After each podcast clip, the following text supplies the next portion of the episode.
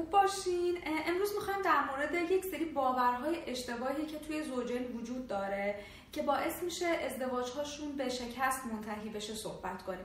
یعنی ما قبل از اینکه ازدواج کنیم باید بدونیم که این باورها باورهایی که توی ازدواج بر ما اتفاق نمیفته و در موردشون پختگی داشته باشیم و بعد وارد ازدواج بشیم. اولین باور عشق رمانتیک هستش. یعنی زوجین فکر می‌کنند که باید بیان و توی روابطشون اگر که می‌خوان با هم دیگه ازدواج کنن حتما عشق رمانتیک رو داشته باشن. یعنی چی؟ یعنی اینکه بیان و همه چیز رویایی باشه. و خیلی جالبه بدونیم که ما توی عشق رمانتیک هورمون هایی رو داریم که اگر همه عمر بخواد اون هورمون ها تو بدنمون ترشح بشه به بقای ما آسیب میرسونه. پس بنابراین این باور غلط اول. دومی این که ما همیشه بخوایم تو همه شرایط زندگی کنار هم و با هم باشیم.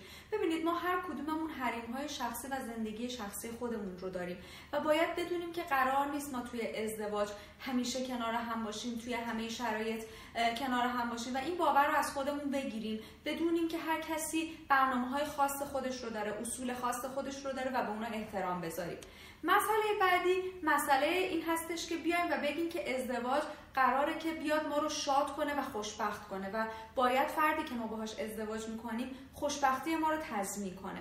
ببینید ما تو بحث ازدواج اولین چیزی که از مراجعین می‌خوایم میگیم که تو بیا دوران مجردی خوشبختی رو داشته باش تا بتونی ازدواج خوبی رو داشته باشی.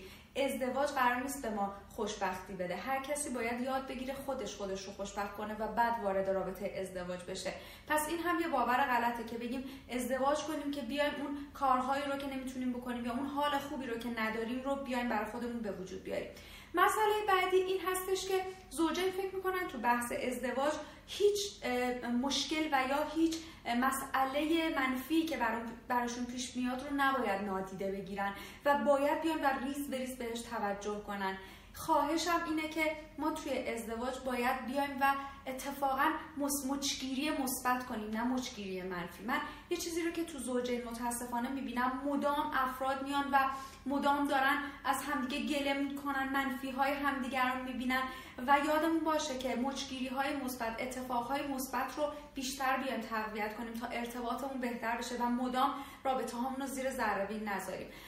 مسئله بعدی که این بیشتر به نسل های قبلمون برمیگرده. این هستش که ما میگیم که فرزند بیاد و زندگی ما رو بهتر می‌کنه. نه زندگی که مشکل داره با وجود فرزند درست نمیشه. پس این رو بیایم و خراب نکنیم. یعنی تا خودمون رابطمون با همدیگه به آرامش نرسیده یه بچه رو نیاریم که به امید اینکه زندگیمون بهتر شه. این یه باور غلط دیگه است.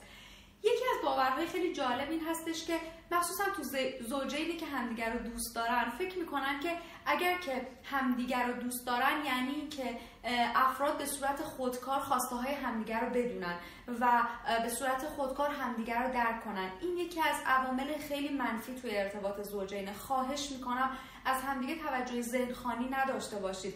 قرار نیستش که ما همیشه بیایم و توقع داشته باشیم که افراد بدونه که ما بگیم بفهمن که چی ما می‌خوایم. این هم بازه که از آیتم های منفیه.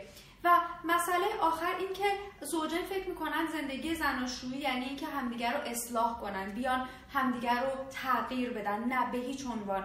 هیچ وقت نه درسته توی رابطه زوجین ممکنه که افراد بیان و تعدیل بشن به خاطر دوست داشتن هاشون ولی تا کسی خودش نخواد تغییری رخ نمیده. پس خواهشم اینه که انقدر عیبجویی نکنیم انقدر برچسب نزنیم و انقدر نخواهیم که اطرافیانمون اصلاح بشن. ممنونم.